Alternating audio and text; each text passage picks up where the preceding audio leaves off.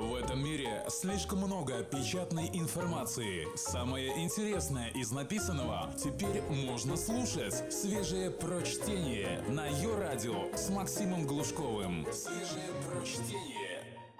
Всем привет! На этой неделе 5 копеек Ивана Давыдова все-таки есть. Неделя для мыслей о своем и чужом. Аукцион с майором, паучий страх и хозяйская свадьба – Текст Ивана Давыдова, заместителя главного редактора The New Times для слон.ру. И политики, и художники много игрались с образами России. «Нам нужна другая Россия!» — кричали во время она политики. А художники лепили из разного хлама «Россию-2» и выставляли плоды трудов ЦДХ. Я же думаю, что нам нужна не другая и не вторая. Нам нужна это — но своя. Копейка первая. Чужая Россия. Некоторое время назад для одного закрытого клуба любителей русской словесности я написал короткий текст о, ну скажем так, о травмах и комплексах, мешающих русскому человеку счастливо жить в России. Сейчас перечитал и понял, что он как раз годится, чтобы начать сегодняшнюю серию заметок. Вот и начнем – там еще эпиграф из детства Максима Горького. Долго спустя я понял, что русские люди по нищете и скудости жизни своей вообще любят забавляться горем, играют им как дети и редко стыдятся быть несчастными. Бесконечных буднях и горе, праздник и пожар забава. На пустом лице и царапина украшения. А вот и сам текст. Русский человек — живет в абсолютно чужом для него мире. Все вне узкопонимаемого своего, вне пределов дома, как скорлупы, чужое, не принадлежащее русскому человеку. Отсюда загаженные подъезды, страшные улицы, уродливые города, отсутствие или крайняя редкость попыток обустроить жизнь вне собственной конуры – можно и любопытно обсуждать исторические причины такого отношения к окружающему миру, но я ограничусь здесь фиксацией факта. Отсюда растет отсутствие интереса к социальной и политической жизни как к объекту творчества, объекту приложения усилий которому оправдывается изменениями к лучшему в собственной жизни человека. Реальный, исторически нам – Данной формой социального творчества русского человека является бунт с понятными пушкинскими эпитетами, то есть разрушение чуждого, а не обустройство своего. Это примерно такое же творчество, как помой из окна на улицу выплеснуть. Все вне скорлупы является для русского человека зоной действия власти.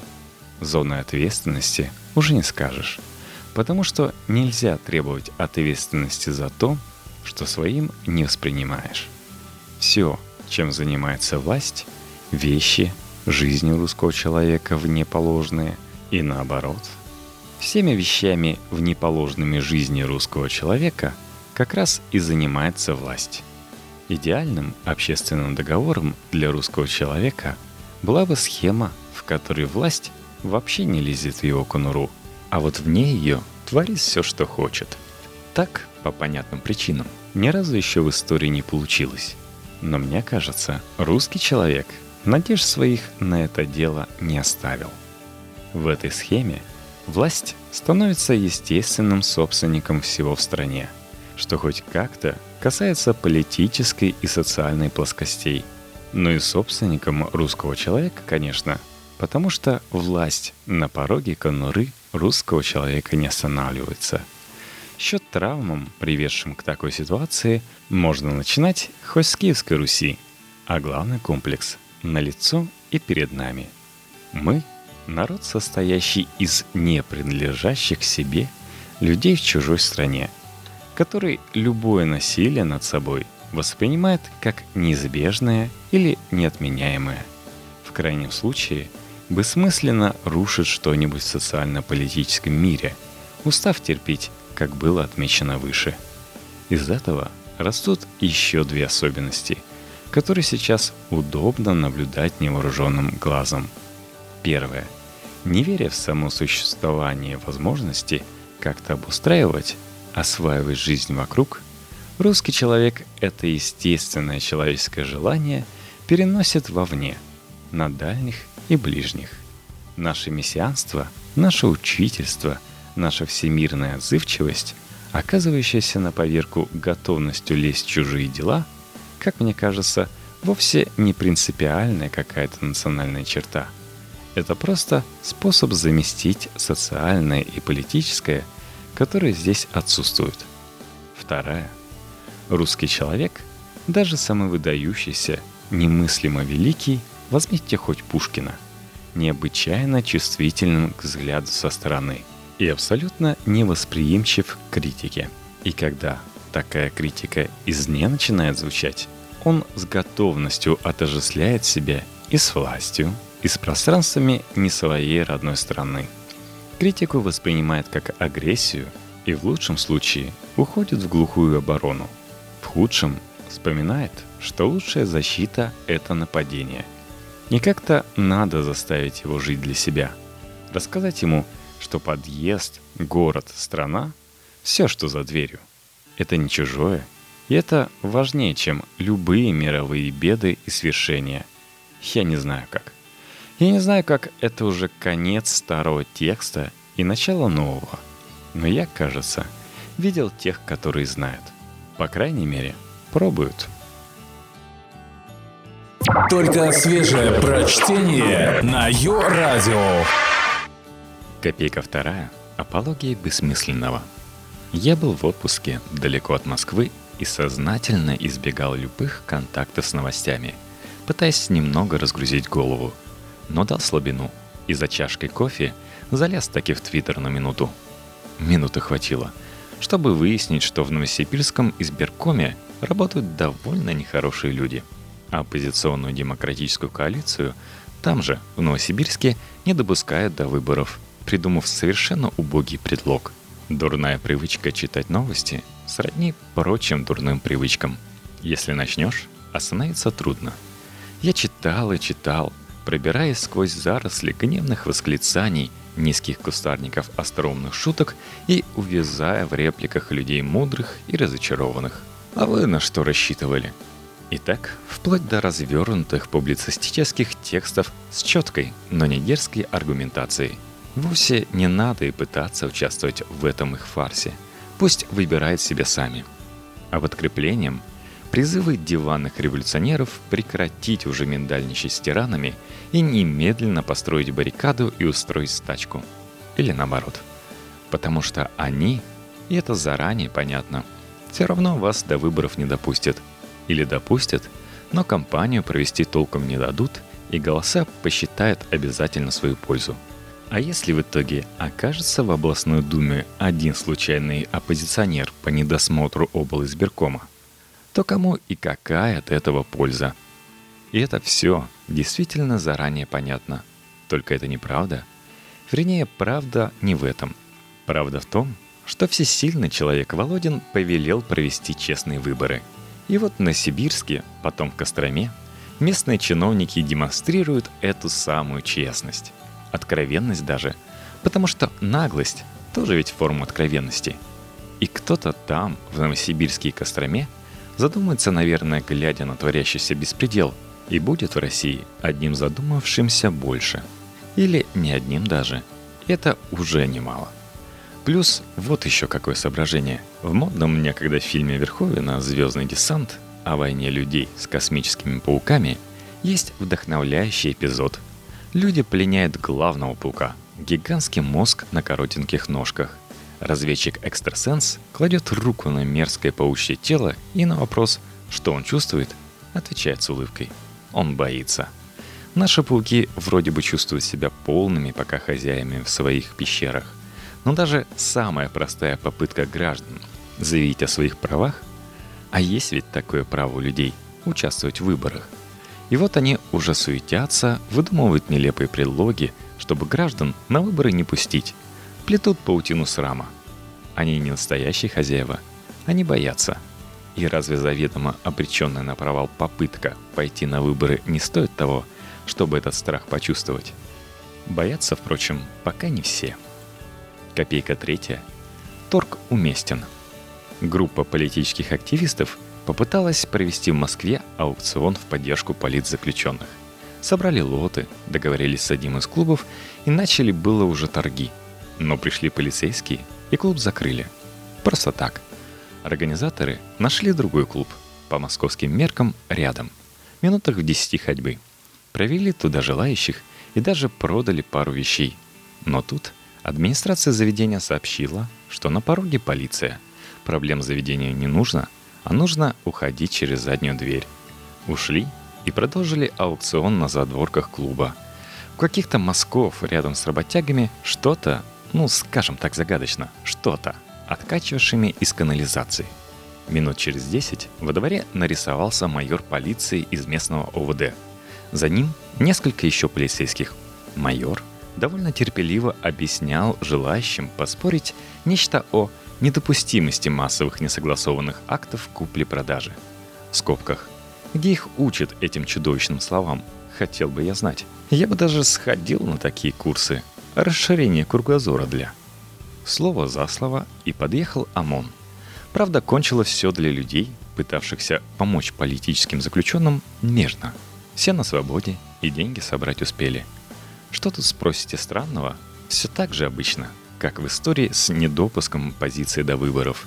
Скучная русская история. Но давайте искать необычное в обыденном. Странно ведь то, что мы это считаем делом обычным. Не удивляемся, не замечаем, миримся. Странно, что полицейский майор, его подчиненные и целая свора ОМОНовцев вместо того, чтобы заниматься чем-нибудь положенным, мешают явно безвредным людям сделать хорошее дело. Сосредоточенно, упорно, последовательно. Гоняя с места на место и даже на грязном дворе не оставляя в покое – он думает, что он здесь хозяин и может творить все, что придет в голову этот майор. Потому что думает, что мы позволяем. Нет другой причины. И наше счастье, что есть люди, которые пытаются лезть на их выборы. Устраивать в их городе наши благотворительные аукционы, которые пытаются вернуть себе и нам наше, свое. Это важно, когда человек свое признает своим. Из этого удивительные истории могут произрастать. Свежие прочтение. Максим Глушков. Ее радио. Копейка четвертая. Царская память. Мы уезжали уже из маленького провинциального города под завязку, набитого старыми церквями. И напоследок решили посмотреть как раз на одну из таких. Чуть в стороне от обычных туристических троп, маленькая, изящная, середине 16 века. Мельком упомянутая в путеводителе – построена в честь одного из местных святых. Много в прежние времена было святых в маленьком провинциальном городе. Едва ли пустят нас внутрь, думали мы, и едва ли что-то интересное внутри сохранилось. Но хоть снаружи обойдем. И точно, храм закрыт, у входа возится с цветами старушка. Обычная такая старушка. И она говорит, заходите, ребята. Не гонит, не пытается сходу пожертвования на храм выбить, не мешает фотографировать. А там внутри, там от пола до потолка роспись. Веселая Ярославская школа 17 век. Знаете, у них принято было много внимания уделять бытовым сценкам. А еще даже страшный суд рисовать так, как будто это праздник. Светло рисовали ярославцы. До сих пор греет душу. Никаких следов реставрации, ветхое все. И кажется, полетят на тебя сейчас осенними листьями золотые нимбы небожителей. Но держится пока – Гостеприимная хозяйка оказалась матерью настоятеля. И целую лекцию нам прошла о росписях, о святом. Святой непростой. Из самого Брандербурга пришел, осознав правоту православия, и сделался в маленьком провинциальном городе юродивым. Про грозного царя Ивана, стараниями которого и была построена церковь. Богомольный был душегубец, известное дело. Про Прокудина Горского, который во время одной из поездок своих – церковь запечатлел для потомков. И про то, как сама она, продав квартиру, переехала в маленький провинциальный город вслед за сыном. И про то, как Гетман Сапега пытался в свое время храм разрушить. И про то, как теперь разваливается все это великолепие. И про то, как сын ее в запасниках местного музея нашел разобранное паникодило из этого самого храма и возил реставратором в Москву. Просто так рассказывала. Потому что это ее. И она хочет своим с людьми поделиться, даже со случайными, с идущими мимо. И, конечно, в этой церкви точно есть Бог. Сын ее, застенчивый и улыбчивый, разрешил даже залезть на колокольню и полюбоваться маленьким провинциальным городком. А когда мы прощались, старушка сказала вдруг, «А за упокой душу царя мы каждый день молимся. Мы сплетен не слушаем. История рассудит». Я не удивился. Последний царь Николай теперь святой. И святой довольно популярный. Но тут она показала мне бумажку, вот даже записали, чтобы не забыть. Раб Божий Иоанн. Ровные буквы на маленьком белом клочке.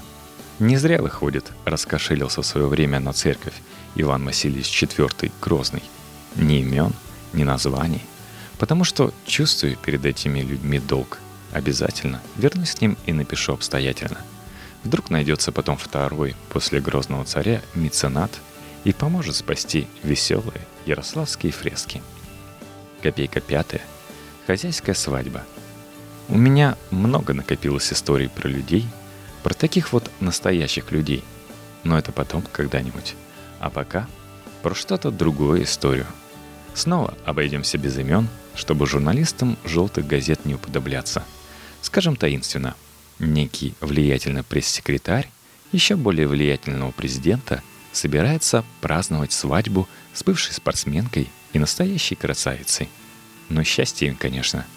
Влиятельный пресс-секретарь под празднование арендует отель на известном российском курорте. Созывает гостей.